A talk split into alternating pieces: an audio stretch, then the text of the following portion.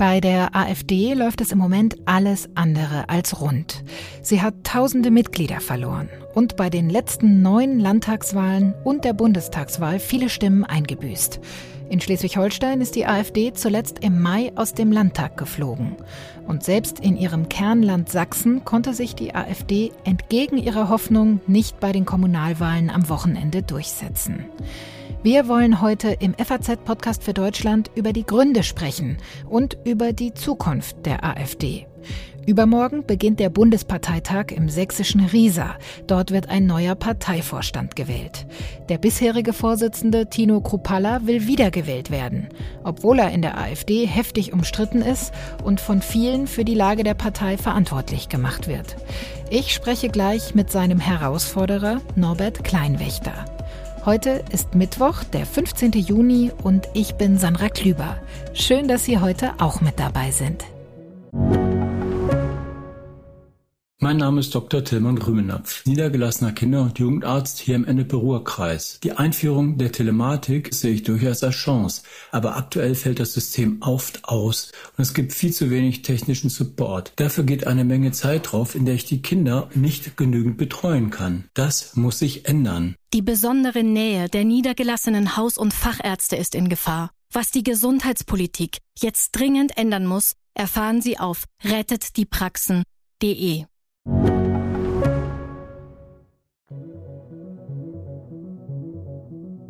deshalb stimmt morgen für Sebastian Wippel. Er wird morgen das Ding rocken. Ich bin fester überzeugt als je zuvor. Er kämpft für unsere Heimat, für unsere Bürger und für unsere Zukunft. Vielen Dank, liebe Freunde. Diese Hoffnung von AfD-Chef Tino Kruppalla hat sich nicht erfüllt. Sebastian Wippel konnte sich bei der Landratswahl im Kreis Görlitz nicht gegen den CDU-Bewerber durchsetzen. Ja, und so ging es auch allen anderen AfD-Kandidaten in Sachsen. Neun Landrats- und über 200 Bürgermeister- und Oberbürgermeisterposten galt es bei der Kommunalwahl am Wochenende neu zu besetzen. Und da hatte sich die AfD eigentlich gute Chancen ausgerechnet. Über große Hoffnungen und die Ernüchterung nach der Wahl will ich jetzt mit unserem Korrespondenten in Dresden, Stefan Locke, sprechen. Hallo, Herr Locke. Ja, hallo, guten Tag. Die AfD, die hat bisher noch nie einen Bürgermeister oder Landrat gestellt in Deutschland. Und das wird wohl vorerst auch so bleiben. Obwohl die Chancen jetzt bei der Wahl in Sachsen eigentlich nie besser standen, oder? Das äh, kann man so sagen, ja. Und sie hatten sich tatsächlich äh, viel erhofft, äh, der gerade die AfD-Landtagsfraktion in Sachsen hatte für diese neuen zu besetzenden Landräte vor allem äh, Kandidaten oder Abgeordnete ins Rennen geschickt und hat gedacht, dass diese wenigstens ein bisschen Bekanntheit haben und vor Ort auch zünden würden, wie es der Parteivorsitzende Jörg Obern ausgedrückt hat. Dem war aber dann am Ende nicht so. Sie hatte sich einen enormen Prestigegewinn erhofft und das ist zumindest im ersten Wahlgang, muss man sagen, jetzt nicht eingetreten. Ich muss zugleich mhm. aber auch davor warnen, dass wir von den, von den großen Befürchtungen vorher jetzt nicht in eine ungebremste Euphorie hineinkommen, weil es steht ja noch der zweite Wahlgang an. Genau. Und auch genau. wenn die Chancen da durchaus gering sind, das sieht die AfD auch selbst so. Sie sagt, es wird schwer, jetzt noch die Nase nach vorn zu bekommen, ist es dennoch nicht ausgeschlossen, dass es doch mal irgendwann passiert. Hat Sie das Ergebnis überrascht oder haben Sie das so ein bisschen kommen sehen? Es hat mich nicht vollkommen überrascht, weil wir hatten das schon in den vergangenen Jahren, dass äh, Wahlen auf kommunaler Ebene beziehungsweise vor der eigenen Haustür nie zugunsten der AfD ausgegangen sind. Ja, es gab zum Beispiel hier Orte im äh, Erzgebirge und im Vogtland war das, wo nur ein AfD-Bewerber in der Vergangenheit auf dem Zettel stand und sich die Partei sicher war, jetzt werden wir den ersten Bürgermeisterposten gewinnen. Mhm. Am Ende war es Pustekuchen, weil es gibt die Möglichkeit, äh, wenn nur ein Bewerber antritt, dass die Leute einen zweiten Bewerber dann da draufschreiben. Und das ist tatsächlich so passiert. Also der AfD-Kandidat hat dann immer verloren, äh, weil die Leute dann offenbar doch sofort zurückgescheut sind, vor der eigenen Haustür diese the mutmaßlich schlechte Reputation dann in Kauf zu nehmen. Es hat sich gezeigt, dass je weiter die Institution entfernt ist, die zu wählen ist, also sprich bei Europawahlen in Brüssel oder bei Bundestagswahlen in Berlin, es offenbar den Wählern leichter fällt, Protest zu adressieren, mhm. äh, während es eben dann vor der eigenen Haustür man doch lieber Kandidaten vertraut, die ähm, möglicherweise nicht so eine schlechte Reputation mit sich bringen. Das heißt, jetzt mal vereinfacht ausgedrückt, wenn es dann drauf ankommt, möchte man dann doch nicht diesen vermeintlichen Makel haben, zum Beispiel in in der ersten Stadt mit AfD-Bürgermeister zu wohnen? Das ist, äh, nehme ich stark an, ein, mhm. ein Motiv. Das zweite Motiv ist äh, tatsächlich, oder nicht Motiv, der zweite Grund ist eben auch, dass die AfD tatsächlich wenig satisfaktionsfähiges Personal hat. Also Leute, die vor Ort verankert sind, die vor Ort als Macher bekannt sind, mhm. denen die Leute vor Ort vertrauen. Wir erleben das ja auch, das ist kein, kein reines AfD-Phänomen, was wir da erleben. Wir erleben das ja überhaupt bei Parteien, auch bei anderen Parteien, dass äh, gerade in auf kommunaler Ebene immer weniger Parteien eine Rolle spielen, sondern mhm. dort vor allem Kandidaten gewählt werden, die äh, dem Sportverein angehören, einer Bürgerinitiative, irgendeiner Wählervereinigung, die für ein bestimmtes äh, Ziel von vor Ort kämpft. Und äh, das sind Leute, die natürlich dann bei den Leuten direkt vor der Haustür auch das Vertrauen genießen. Die AfD ist ja schon länger auf der Suche nach einer neuen Parteizentrale und die könnte künftig auch in Sachsen liegen. Das sorgt gerade für einigen Wirbel in Meißen, denn es geht da um das geschichtsträchtige Kornhaus. Was hat's denn damit auf sich? Ja, es soll, glaube ich, nicht die neue Parteizentrale werden, sondern es soll ein Gemeinschaftshaus werden, wo man künftig tagen kann, wo man sich treffen kann, wo Parteikader geschult werden. Die AfD hat ja das Problem, dass sie A, äh, bundesweit hohe Mieten zahlen muss, wie viele Parteien, wenn sie mhm. äh, Tagungsorte suchen. Zugleich hat sie auch immer wieder das Problem, dass sie bestimmte Orte überhaupt nicht bekommt, weil die Vermieter einfach sagen, nee, äh, mit der AfD wollen sie nichts zu tun haben. Mhm. Und deswegen sind sie schon sehr lange deutschlandweit auf der Suche nach äh, Objekten, äh, wo sie äh, dieses Problem aus dem Weg gehen, indem sie sie einfach kaufen, indem sie ihnen gehören. Und äh, sie hatten da mehreres schon in der Auswahl, haben aber immer im letzten Moment dann den kürzeren gezogen, weil sich entweder ein Käufer fand, der mehr geboten hat, oder eben die Kommunen dann ihr Vorkaufsrecht in Anspruch genommen haben.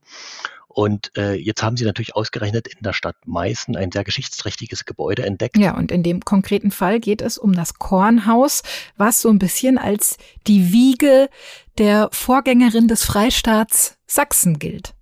Ja, also es ist, äh, die Stadt Meißen ist ja äh, die älteste Stadt in Sachsen, mhm. 1000 Jahre alt. Und auf der Albrechtsburg wurde die, das Markgrafentum sozusagen äh, gegründet, was der Vor als Vorgänger des Sachsens, des Freistaats Sachsens, des heutigen Freistaats Sachsens auch gilt. Und äh, dieses äh, Kornhaus äh, galt eben früher auch als äh, königliche Herberge, wurde zur königlichen Herberge umgebaut. Es war zu DDR-Zeiten lange ein Wohngebäude und ist verfällt eben seit der Wende und gehört einem ausländischen Investor, an den hat es die Stadt in den Nullerjahren aus Geldnot verkauft. Es wurde versprochen, ein Hotel dort einzurichten, weil es ein sehr geschichtsträchtiger und touristisch auch belebter Ort ist. Aber aus diesen hochfliegenden Plänen ist einfach nichts geworden. Und jetzt kam es dazu, dass der Eigentümer die Grundsteuer äh, schuldig geblieben ist und deshalb die Stadt die Zwangsversteigerung angesetzt hat. Und das ist eben der Punkt, wo die AfD jetzt ansetzt. Sie hat bereits die Gebühr für die Zwangsversteigerung, um äh, daran teilnehmen zu können, überwiesen und mhm. äh, ist tatsächlich fest entschlossen, das Gebäude zu erwerben. Am 4. Juli. Am 4. Juli, genau, ist diese äh, Zwangsversteigerung am Amtsgericht angesetzt und bisher steht der Termin noch. Ja. Ja, und wie wird das in der Bevölkerung aufgenommen, dass äh, bei einem solch geschichtsträchtigen Gebäude möglicherweise bald die AfD-Flaggen äh, gehisst werden? Ja, das ist interessant. Äh, das ist wie häufig, es gibt äh, die üblichen Verdächtigen, die sich dann sofort dagegen wehren, ne, mhm. ne, als, das, als die Gerüchte oder die Pläne äh, publik wurden. Aber es sind eben auch sehr wenige Leute. Also es besteht jetzt kein massenhafter Proteststurm. Die Stadt hat sich sofort rausgezogen. Der Oberbürgermeister ist quasi in Deckung gegangen, äh, wie er das häufig macht bei solchen schwierigen Themen. Äh, es gibt die Aufforderung von einigen Bürgern, die sich sehr engagieren in Meißen, vom Bürgerverein, von einer mhm. Initiative, die sich für die Rettung der Altstadt nach der Wende eingesetzt hat. Die haben sich dagegen gewehrt und den Freistaat aufgefordert, das Gebäude doch zu erwerben. Aber der Freistaat hat eben, also die Landesregierung hat wissen lassen, dass es im Grunde keinen Staatsbedarf für so ein Gebäude gibt. Und jetzt äh, gibt es verschiedene Initiativen, die versuchen, das doch noch im letzten Moment zu verhindern. Man könnte zum Beispiel einfach diese Grundsteuer, das sind 17.000 Euro, äh, bezahlen und dann wäre die Zwangsversteigerung erstmal abgewendet. Mhm. Ob das so kommt, steht aber im Moment noch in den Sternen. Also, das äh, gilt es noch abzuwarten. Ich würde gerne zum Abschluss unseres Gesprächs noch mal kurz auf die Wahl zu sprechen kommen. Welchen Einfluss hat denn das Ergebnis der AfD in Sachsen äh, bei der Kommunalwahl jetzt auf die Bundespartei? Wie sehr schadet es denn Ihrer Einschätzung nach zum Beispiel Bundessprecher Tino Kruppalla, der ja aus Sachsen kommt und am Wochenende auf dem Bundesparteitag in Riesa wiedergewählt werden will? Ja, also das Ergebnis ist auf jeden Fall kein Rückenwind für ihn, den er sich möglicherweise erhofft hatte. Denn äh, er hat ja zehn Niederlagen, glaube ich, bei Landtagswahlen jetzt äh, mittlerweile zu verantworten, nicht alleine, auch noch zusammen mit seinem ehemaligen Co-Vorsitzenden Jörg Meuthen. Aber natürlich für seinen Kropallas Pläne jetzt äh, abermals als Bundessprecher anzutreten und wiedergewählt zu werden, ist das ein herber Rückschlag, weil mhm. Sachsen gilt ja als eine Hochburg mhm. der Partei. Und man muss eben auch tatsächlich sagen, sie ist es nach wie vor. Denn wenn man die Ergebnisse im Durchschnitt sieht, äh, sind es nach wie vor rund ein Viertel der Wähler, die da bei der AfD ihr Kreuz gemacht haben. Nur waren eben in diesem Fall andere Kandidaten, äh, hatten hier die Nase vorn. Und äh, das könnte für Kropala eben wahrlich kein Rückenwind sein. Vielen Dank, Herr Locke, und schöne Grüße nach Dresden. Danke Ihnen. Das Wahlergebnis in Sachsen war also auf jeden Fall ein Dämpfer für Parteichef Tino Kropalla. Er will am Wochenende auf dem AfD-Bundesparteitag in Riesa wiedergewählt werden. In der vergangenen Woche sind dann die ersten Herausforderer aus der Deckung gekommen. Der Europaabgeordnete Nikolaus Fest aus Berlin und der Brandenburger AfD-Bundestagsabgeordnete Norbert Kleinwächter. Er sitzt seit 2017 im Bundestag, ist stellvertretender Fraktionsvorsitzender und mir jetzt telefonisch zugeschaltet. Guten Tag, Herr Kleinwächter. Einen wunderschönen guten Tag. Ja, Sie haben vor knapp einer Woche angekündigt, dass Sie für den Parteivorsitz kandidieren wollen. Mit welcher Motivation? Sehen Sie, wir brauchen als AfD eine Erneuerung unserer Kommunikation, unseres Stils, unseres Auftretens und eine Betonung unserer Leitlinien, die da lauten, wir sind Liberale und Konservative, wir sind freie Bürger unseres Landes, wir sind überzeugte Demokraten. Und für diesen stilistischen und kommunikativen Neuanfang brauchen wir auch eine personelle Erneuerung. Für die stehe ich zur Verfügung. Sie sprechen selbst in Ihrem Video, in dem Sie die Kandidatur ankündigen, von einer Identitätskrise der AfD. Wie wollen Sie die denn lösen? Wenn Sie Wähler fragen, wofür wir stehen, dann können Sie ihnen selten eine klare oder eine identische Antwort geben. Und ich glaube, dass das damit zu tun hat, dass wir unsere Identität, also unsere Leitlinien, das, wofür wir stehen und das, was wir erreichen wollen, nicht klar genug als Partei definiert haben. Das ist eine ganz dringende Aufgabe in diesem politischen Geschäft und in dieser politischen Auseinandersetzung. Und ich stehe ganz klar dafür, dass wir uns definieren und auch abgrenzen als Liberale und Konservative, dass wir einen Machtanspruch und Mitgestaltungsanspruch in Deutschland haben und dass wir das Ziel haben, Wahlen zu gewinnen. Dazu gehört, dass wir unsere Konzepte ganz klar darlegen und argumentieren, dass wir vom Äußeren her sauber auftreten und dass wir insbesondere die Wählerschichten erschließen, die potenziell geneigt wären, uns zu wählen. Wo würden Sie sich denn einordnen im ja doch sehr breiten Spektrum Ihrer Partei, wenn wir uns das mal so als Linie vorstellen, von ganz rechts außen bis zum eher gemäßigten Lager? Nun sehen Sie, eine solche Linie gibt es eigentlich in der Partei gar nicht. Das ist sehr dreidimensional. Äh, ich bin auf jeden Fall ein Vertreter des äh, absolut gutbürgerlichen Lagers in der AfD. Ich habe selbst äh, im Ausland gelebt, ich habe studiert, ähm, auch an einer amerikanischen Universität und äh, bin deswegen in meiner kompletten Grundhaltung ein überzeugter Konservativer, ein mhm. überzeugter Liberaler. Ich bin ein großer Freund der Werte der Aufklärung, die ich in der Partei und in der Politik vertreten sehen möchte. Und dort sehe ich auch eine sehr, sehr äh, positive und blühende Zukunft der AfD. Was ich in dem Zusammenhang nicht ganz nachvollziehen kann, ist, und ich weiß, dass viele Ihrer Parteikollegen immer genervt sind, sich diese Fragen äh, immer wieder anhören zu müssen. Aber wenn man von sich selbst sagt, ja, ein konservativer, gemäßigter Politiker zu sein, wie kann man dann, wie Sie jetzt zum Beispiel, Vorsitzender einer Partei werden wollen, in der Rechtsextremisten Mitglied sind, wie äh, Björn Höcke zum Beispiel? Wie kann man das vereinbaren? Wie kann man das dann mittragen? Eine Partei ist immer eine Sammlung sehr vieler Menschen. In der AfD sind es fast 30.000 und ich trete dafür an, dass es deutlich mehr werden. In jeder Partei haben Sie auch Menschen, die nicht so recht zum Leitbild der Partei passen mögen. Das äh, haben Sie zum Beispiel auch in anderen Parteien oftmals gesehen, wenn diese über einzelne Personen dann doch auch öffentlichkeitswirksam diskutiert haben. Die AfD ist nicht frei von dieser Streuung, mhm. aber es kommt darauf an, dass wir unser Leitbild deutlich genug betonen, wir sind Liberale und Konservative, wir sind eben aufrechte Demokraten und wir stehen eindeutig für die freiheitlich-demokratische Grundordnung ein. Diese Werte haben alle unterschrieben, als wir in die Partei eingetreten sind. Für diese Werte stehen auch fast alle Mitglieder der Alternative für Deutschland. Und wenn es dort eine gewisse äh, Spreizung außerhalb dieses Spektrums geben sollte in der AfD, dann müssen diese Mitglieder sich überlegen, ob sie denn in der AfD tatsächlich das richtige Zuhause gefunden haben. Eine Machtoption innerhalb der Partei dürfen sie natürlich nicht erhalten. Aber für Sie wäre es in Ordnung, der Vorsitzende zum Beispiel von Björn Höcke zu sein. Björn Höcke ist ein sehr erfolgreicher Politiker im Thüringer Landtag und äh, ich bin immer dafür, dass man die Talente auch dort einsetzt, wo man sie gut brauchen kann. Er ist sicherlich eine Art Rechtsaußenposten, wenn man das so definieren möchte, unserer Partei. Mit Sicherheit, ähm, aber man muss eben auch seine klaren Trennlinien haben. Von einem Spektrum zum anderen geht es. Es ist so wichtig, dass die AfD mehrere Strömungen vereint, aber es ist eben auch wichtig, dass wir keine einzige Strömung dulden, die eine freiheitlich-demokratische Grundordnung, wie wir sie in Deutschland haben, ablehnen. Und ich weiß, dass Herr Höcke ein großer Verfechter unserer freiheitlich-demokratischen Grundordnung ist. Dem würde der Verfassungsschutz zum Beispiel sicher widersprechen. Aber wollen wir noch mal über die Wahl am Wochenende sprechen?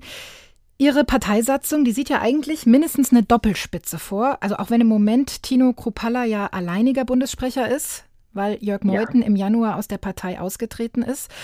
Beim letzten Führungsduo hat also diese Zusammenarbeit also schon mal überhaupt nicht funktioniert. Wer wäre denn Ihr Wunsch-Co-Vorsitzender, wenn Sie gewählt werden sollten?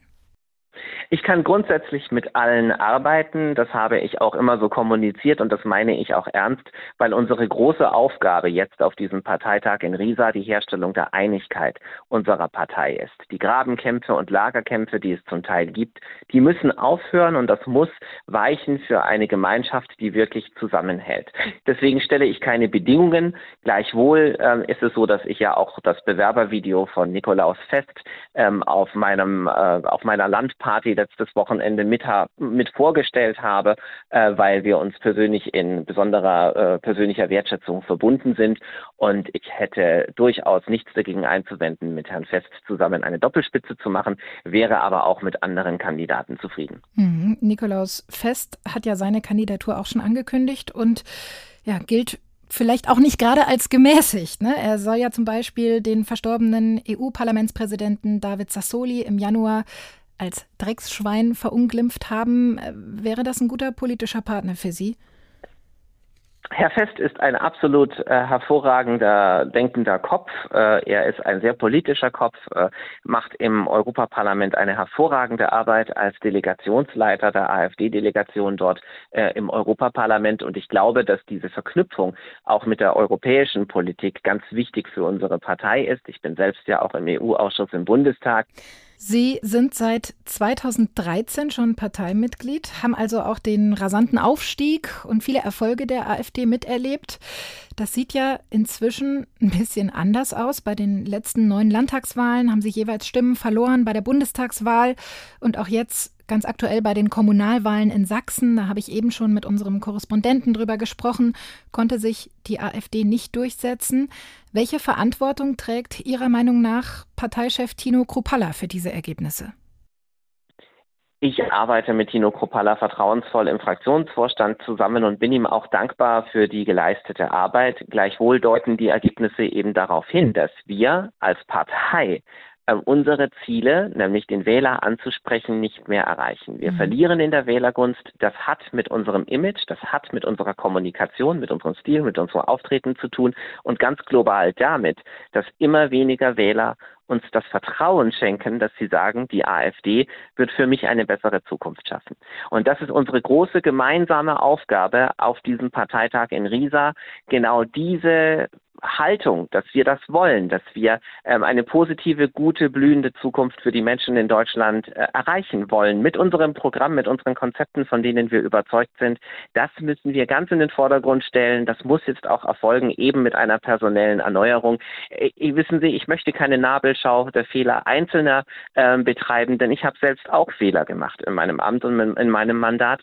Ähm, Fehler gehören dazu. Wichtig ist, dass wir diese Fehler in Zukunft beheben und dass wir gemeinsam positiv vorangehen. Sie haben sich jetzt sehr auf die Personalfragen äh, fokussiert, aber wie sieht es denn eigentlich mit den Inhalten aus? Könnte man da vielleicht provokant sagen, dass die AfD bei den Inhalten auch überhaupt nicht mehr punkten kann. Sie haben ja traditionell immer von Krisen profitiert, ne? der Euro-Krise oder der Flüchtlingskrise natürlich und genau diese Themen besetzt und das war ihr Erfolgsgeheimnis. Aber bei den zwei großen Krisen der jüngsten Vergangenheit, der Corona-Pandemie und dem Ukraine-Krieg, da hat das überhaupt nicht mehr funktioniert. Da konnten Sie überhaupt nicht diese Themen besetzen für sich. Was macht Sie denn so sicher, dass Sie jemals wieder an alte Erfolge anknüpfen können? Wir haben jetzt eine der größten Krisen überhaupt. Das ist die Inflation. Ähm, die betrifft die Menschen direkt, weil das Geld immer weniger wert wird und immer mehr Menschen in die Armut abstürzen und sehen, wie sie Wohlstand verlieren. Wir als AfD haben von Anfang an gesagt, dass diese Inflation mit der Gelddruckerei der Europäischen Zentralbank in Verbindung steht und unvermeidlich ist. Wir sehen es auch, Deutschland hat fast acht Prozent Inflation. Die Schweiz, die eine angemessene Geldpolitik betrieben hat, nur fast drei. Die haben gar kein Problem. Äh, wir haben von Anfang an das kritisiert. Wir haben von Anfang an politisch Konzepte dagegen gehabt. Und die Frage der Geldwert Stabilität, die Frage, dass die Menschen von ihrem Einkommen anständig leben können, dass wir Wohlstand in Deutschland sichern, das ist die große Frage jetzt dieser 20er Jahre in diesem äh, Jahrhundert. Und äh, diese Frage werden wir ganz offensiv spielen mit den richtigen Konzepten, volkswirtschaftlichen wie sozialen Konzepten. Und ich bin absolut guter Dinge, dass wir hier sehr positiv äh, in Wahlkämpfen auftreten können werden und den Wählern sehr deutlich vermitteln werden, dass äh, nicht die Konzepte des Füllhorns, äh, was andere Parteien vertreten, sondern die Konzepte der nachhaltigen Stabilität, wie wir sie vertreten, von Anfang an die richtigen gewesen wären. Sagt der AfD-Bundestagsabgeordnete Norbert Kleinwächter, der am Wochenende in Riesa zum neuen Parteivorsitzenden gewählt werden möchte. Vielen Dank für das Gespräch. Vielen herzlichen Dank Ihnen. Bei mir im Studio begrüße ich jetzt meinen Kollegen Justus Bender. Er ist Politikredakteur bei der Sonntagszeitung und beschäftigt sich seit vielen Jahren schwerpunktmäßig mit der AfD. Hallo Justus. Grüß dich, hallo. Schön, dass du da bist. Du hast gerade erst einen großen Text geschrieben für die Sonntagszeitung, in dem du ja so ein bisschen den Bedeutungsverlust der AfD nachzeichnest. Ich äh, verlinke den Artikel natürlich in den Show Notes, aber wie dramatisch würdest du die Lage denn beschreiben aktuell bei der AfD? Ja, also es ist gar nicht so ein, ein akutes Absacken oder eine sozusagen ganz große Krise jetzt aktuell, sondern es ist ganz langsam über die letzten zwei Jahre hat die AfD immer äh, Landtagswahlen verloren, also neun Landtagswahlen hintereinander, hat es schlechter abgeschnitten als bei den Wahlen davor. Sie hat 6000 Mitglieder verloren und es geht so ganz langsam bergab und sie kratzt jetzt im Westen schon an der 5-Prozent-Hürde. Selbst im Osten äh, hat sie dann Probleme in den Städten, bei Kommunalwahlen und, und es ist auch in der Partei eine, eine schlechte Stimmung. Also irgendwas funktioniert nicht mehr bei denen. Wie erklärst du dir das? Also erstmal muss man feststellen, ähm, sie haben einfach nicht profitiert jetzt äh, von den großen Krisen. Also mhm. es war ja eine Partei, die hat von der Eurokrise profitiert, von der Flüchtlingskrise und jetzt hatten wir zwei oder haben immer noch zwei wirklich gigantische Krisen. Wir haben die Pandemie und den, den Krieg in der Ukraine und das lohnt sich nicht für die AfD. Also das hat nicht zur Folge, äh, dass sie irgendwie profitiert profitiert. Und warum das so ist, da ist man dann in einem äh, nebulöseren Bereich. Also muss man letztlich spekulieren. Eine Spekulation lautet, äh, bringt das jemandem, der Impfgegner ist, zum Beispiel, wirklich was zu sagen, ich gehöre jetzt zur AfD, weil die das ja auch vertreten, ne? Mhm. Der bindet sich ja ganz schön was ans Bein. Ne? Der mhm. muss dann äh, seinen Verwandten. Viele Themen mittragen. Genau, ja. Also er muss dann seinen Verwandten nicht nur erklären, äh, warum man die äh, Impfung blöd findet, sondern die fragen ihn dann auch, wie kannst du mit jemandem wie Björn Höck in einer Partei sein oder so, ne? Also man hat, man belastet belastet seine Position. Die AfD ist unheimlich festgelegt und, und letztlich erstarrt auch in dieser Ecke, ne, gegen Islam, gegen Ausländer und was nicht alles, dass sie, glaube ich, die Leute nicht so aufsaugen kann. Ähm, das ist sicherlich ein Problem. Siehst du es vielleicht auch ein bisschen darin begründet, dass die AfD jetzt bei den großen Themen, du hast gerade angesprochen, Pandemie und Krieg auch eigentlich keine klare Haltung nach außen verkörpert? Ja, genau. Also sie hatte bei der Pandemie ähm, sich sogar um 180 Grad gedreht. Mhm. Also äh, als das Virus noch in China war, war es ja sozusagen der, der ausländisch, die mhm. ausländische Bedrohung. Das passte ja sozusagen ins Schema der Partei. Und haben die ganz schnell gesagt, hier Leute, wir müssen die Grenzen dicht machen und Deutschland schützen und was nicht alles. Als das Virus dann hier war, haben sie auf einmal gesagt, ach, so schlimm ist das doch nicht, ist doch fast wie eine Grippe.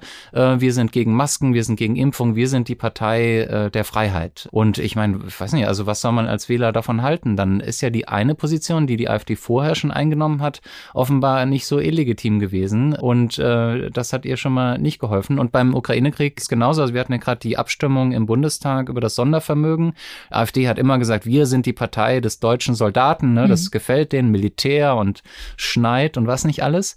Äh, und dann stimmen da 33 AfD-Abgeordnete dafür, 35 dagegen, sechs enthalten sich der Stimme und sechs stimmen gar nicht nicht ab. Also was soll man davon halten? Das mhm. ist ja keine, das ist sozusagen gar nicht mal so, dass man das der AfD jetzt äh, übel nimmt, glaube ich, als Wähler, sondern man kann sie überhaupt nicht fassen. Man weiß überhaupt nicht, was das soll. Mhm, sowohl inhaltlich als auch personell. Mhm. Auf dem Parteitag in Riesa soll es jetzt eine Richtungsentscheidung geben, zumindest personell. Es wird ein neuer mhm. Vorstand gewählt. Wie stehen denn die Chancen für Tino Kropalla wiedergewählt zu werden, deiner Einschätzung nach? Ja, er hat natürlich, also wenn wir darüber reden, dass die ähm, Partei in einer schwierigen Lage ist, mhm. das, das sagen ja mittlerweile auch viele Parteimitglieder selbst. Ja, genau. Und das hat natürlich Kropalla zu verantworten. Er ist nun mal der Vorsitzende und erinnert daran, dass Meuthen vielleicht an allem schuld ist. Das ist natürlich bequem, weil der jetzt weg ist. Aber ähm, ich denke jetzt nicht, dass er mit wehenden Fahnen da wiedergewählt wird. Ich weiß nur nicht, ob die Alternative Alternativen, also je nachdem, wer da noch kandidiert und wie das alles ausgeht. Ähm, und so gerade AfD-Parteitage sind nicht leicht vorherzusehen.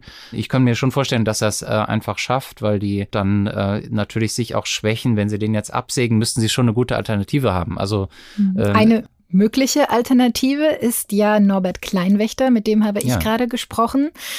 Er will die Partei erneuern und vor allem einen, will sich aber gleichzeitig nicht von Rechtsextremen wie Björn Höcke distanzieren. Und mhm. er hat jetzt auch gerade im Gespräch angekündigt, mit dem umstrittenen Europaabgeordneten Nikolaus Fest zusammenarbeiten zu wollen. Und das wäre sein mhm. Wunschkandidat als Co-Vorsitzender. Mhm. Wie schätzt du das ein? Wie passt das zusammen? Das ist natürlich der Widerspruch in sich. Also wenn man äh, einerseits sagt, man möchte die Partei einen und sagt, man will äh, auch mit den Radikalen zusammenarbeiten. Der, der Grund der fehlenden Einigkeit ist ja die Existenz der Radikalen. Radikalen. Also mhm. äh, der, der Grund ist ja, dass man eigentlich als gemäßigter politischer Mensch nicht gemeinsame Sache machen kann äh, mit solchen Leuten. Wenn er es jetzt trotzdem tut, dann setzt er eben fort, ähm, was Generationen von AfD-Politikern vor ihm auch schon fortgesetzt haben. Und das war letztlich immer so ein bisschen das Erfolgsrezept der AfD, dass sie diesen Streit nicht etwa aus, also nicht etwa gelöst hat, denn daran sind alle gescheitert, aber sie hat ähm, immer behauptet, dass sie an einer Lösung dran sei. Und auch Kleinwächter wäre dann wieder eine neue Generation von AfD-Politiker, die sagt, ja, ja, wir sind da dran, wir arbeiten und ich bemühe mich und geben Sie mir doch mal ein bisschen Zeit, ich bin doch gerade erst gewählt oder äh, und so weiter. Und so soll letztlich diese, äh, diese Spannung aufrechterhalten werden äh, und es soll immer eine Möglichkeit gefunden werden für Leute, die eigentlich mit Extremisten gemeinsame Sachen machen, dass die sich irgendwie noch bürgerlich nennen dürfen. Mhm. Ähm, Denn und, mit ja. seinem Wunschpartner Nikolaus Fest hat er ja auch eine nicht ganz ja. unumstrittene Wahl da getroffen. Ja, ja, also Fest wollte schon mal in in einem Gastbeitrag der Jungen Freiheit, an den ich mich erinnere, äh, wollte alle Moscheen in Deutschland schließen. Äh, er ist in, in AfD-Kreisen jemand, ähm, der immer auffällt durch sehr harsche Äußerungen und auch hat so, so, hat so einen Drang, auch solche Äußerungen zu tätigen äh, und ist mit Sicherheit kein Gemäßigter. Hm, das ist vielleicht auch der Versuch von Kleinwächter, dann eben wieder alle im gesamten ja. Parteispektrum zu erreichen. Björn Höcke, wir haben ihn auch gerade eben schon angesprochen, hat auch eine Kandidatur bisher zumindest nicht ausgeschlossen. Mhm. Ich glaube, das hat ja so ein bisschen Methode, dass er auch gerne damit ja. kokettiert, möglicherweise zu kandidieren. Er will jetzt auf dem Parteitag einen Antrag stellen, auch dass es zukünftig nur noch eine Einzelspitze mhm. in der Partei gibt.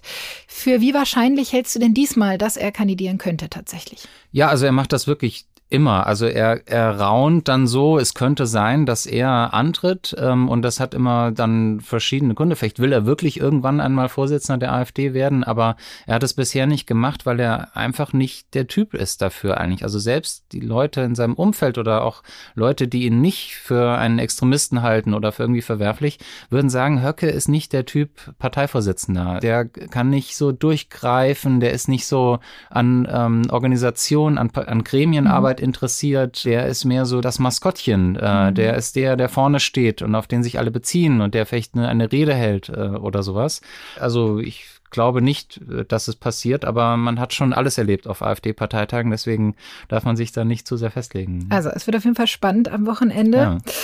Gehen wir mal weg von den Personalfragen hin zu den Inhalten. Äh, Norbert Kleinwächter hat auch gerade gesagt, dass er die große Chance für die AfD sieht, auch wieder inhaltlich punkten zu können, hm. indem sie sich auf die Inflation setzen und äh, damit eben wieder Menschen erreichen wollen. Mhm. Könnte das der AfD tatsächlich wieder Aufwind geben? Also es kann natürlich alles immer passieren. Ich denke nur, wir haben durch die Pandemie ja jetzt wirklich zwei sehr schwere Jahre gehabt und es sind wirklich Leute waren arbeitslos und es war also gerade für Künstler oder Gastronomen äh, war das ja wirklich verheerend. Äh, und was wir nicht erlebt haben in der Zeit ist zum Beispiel, dass die Linke dadurch hochkommt. Also mhm. es, es verliert ja nicht nur die AfD am rechten Rand, sondern auch am linken Rand äh, verliert die Linke.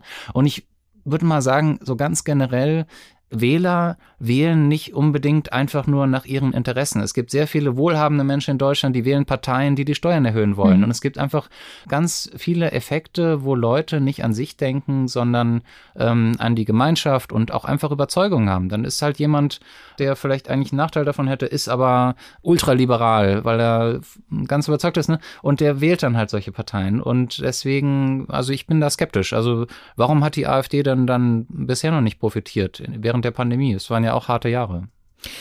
Ja, absolut. Wir müssen aber auch noch über ein ganz anderes Thema kurz sprechen. Der ehemalige Parteichef Jörg Meuthen, der ist nach jahrelangen Flügelkämpfen und Machtkämpfen im Januar endgültig dann aus der AfD ausgetreten. Und jetzt am Freitag hat er seine neue politische Heimat verkündet. Er wechselt oder ist bereits gewechselt in die Zentrumspartei. Aufsehenserregende Austritte von Parteivorsitzenden, die haben bei der AfD ja fast schon Tradition. Erst Parteigründer Bernd Lucke, dann Frauke Petri und jetzt schließlich Jörg Meuthen. Meine Kollegen David Brucklacher und Yannick Grün haben die Geschichte dieser drei Parteiaustritte nochmal für uns zusammengefasst. Guten Tag, meine Damen und Herren. Ich begrüße Sie zur Vorlesung Wachstumstheorie. Haben Sie Fragen zu dem, was ich in der vergangenen Vorlesung gemacht habe, dann heben Sie bitte die Hand. Und so klingt Bernd Lucke bei seiner Online-Vorlesung zum Thema Wirtschaftswachstum an der Uni Hamburg. Dass er zu den Gründungsmitgliedern der AfD gehört und bis 2015 als Sprecher der Partei fungierte, erwähnt er zwar im Lebenslauf auf seiner Website, ansonsten ist es medial aber recht still geworden um Bernd Lucke. Am Verbrennungsmotor hängen Hunderttausende von Arbeitsplätzen. Und die Grünen wollen diesen Verbrennungsmotor verbieten.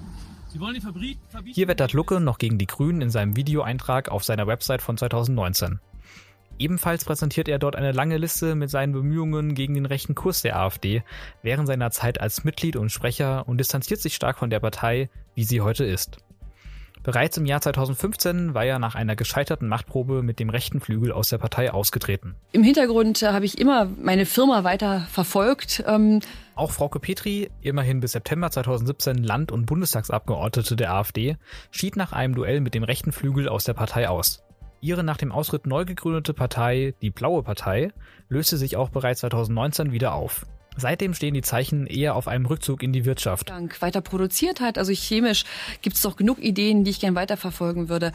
Ähm Nun ist auch Jörg Meuthen nach sechseinhalb Jahren als Co-Chef der Partei ausgetreten. Noch 2017 hatte er sich versöhnlich mit dem rechten Flügel gegeben. Der Flügel ist ein integraler Bestandteil unserer Partei und das wird er auch in Zukunft immer bleiben. Zwei Jahre später jedoch hatte er sich stark vom rechten Flügel distanziert und die Affinität des Flügels zum Antisemitismus und Rassismus als große Gefahr für die AfD bezeichnet. Nun hat auch er den internen Machtkampf gegen den rechten Flügel verloren. Jedenfalls ähm, ähm, haben sie einen Einfluss, der entschieden größer ist, als er sein dürfte. Eine neue Partei möchte Jörg Meuthen nicht gründen. Er ist in die Deutsche Zentrumspartei eingetreten und möchte dort weiter für seine politischen Überzeugungen kämpfen. Erstmal will ich da Parteimitglied sein, will mich da integrieren, werde da mitarbeiten und äh, wenn es dann auf Führungsaufgaben rausläuft, dann nehme ich die natürlich gerne. Das wird sich sehen. Das ist auch bei einer so kleinen Partei übersichtlich, das sagen Sie selbst. Hat dich der Schritt von Jörg Meuthen überrascht, in die Zentrumspartei einzutreten? Ja, ich habe das jetzt nicht irgendwie auf dem Schirm gehabt, dass er in die Zentrumspartei rein will. Ich hatte gedacht, dass er was äh, gründet. Er hat das mal angedeutet, dass also irgendwas Neues wird er machen. Er wird sich jetzt nicht einfach zurückziehen. Und ich glaube, der äh, Hintergrund äh, dürfte sein, dass er halt nochmal ins Europaparlament äh, gewählt werden will. Äh, dafür braucht er irgendeine Plattform. Und im Europaparlament ist es ja so, je nachdem, ob die das noch schaffen, das Wahlrecht zu ändern vor der nächsten Europawahl, äh, hat er vielleicht nur eine ganz, ganz geringe Hürde Hürde zu überspringen oder eine so ein bisschen zwischen drei oder vier Prozent. Äh, ähm, und das ist vielleicht schaffbar für ihn. Also ich denke, er versucht einfach da nochmal reinzukommen und dann hat er nochmal ein paar Jahre Mandatsarbeit in Brüssel. Mhm. Er ist ja nicht der Erste, der einen politischen Neuanfang nach der AfD versucht. Ist das überhaupt möglich? Ja, also die, ich finde, die früheren Vorsitzenden der AfD haben sich alle selbst überschätzt. Also mhm. auch Lucke dachte ja, wenn er als Galionsfigur der Gemäßigten rausgeht, dann folgen ihm alle. Und auch Petri hat das ja dann versucht. Und letztlich haben die alle falsch eingeschätzt, dass die AfD nicht von sich selbst abhängt oder von den Personen, äh, die sie vertritt, sondern von der gesamtgesellschaftlichen Lage in Deutschland. Und ähm, Flüchtlingskrise und Eurokrise haben solche Erosionen in der Parteienlandschaft verursacht, dass äh, die AfD einfach davon getragen wurde. Und äh, es war egal, was die machten. Und die machten ja auch vieles falsch.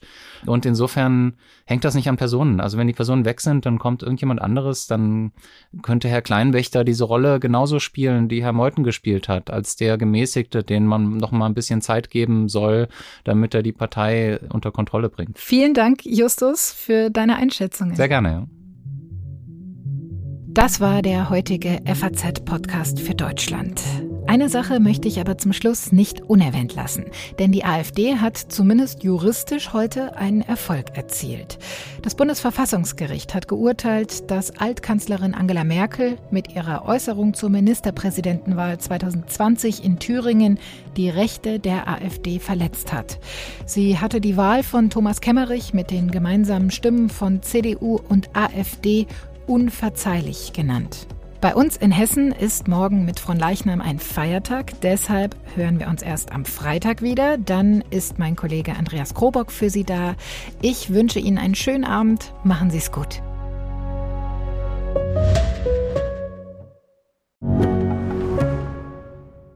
Ich bin Dr. Falk Stierkart und leite ein medizinisches Versorgungszentrum in Erlangen. Der Job als niedergelassener Arzt ist nicht unattraktiv, aber er scheitert oft schon an der Wurzel.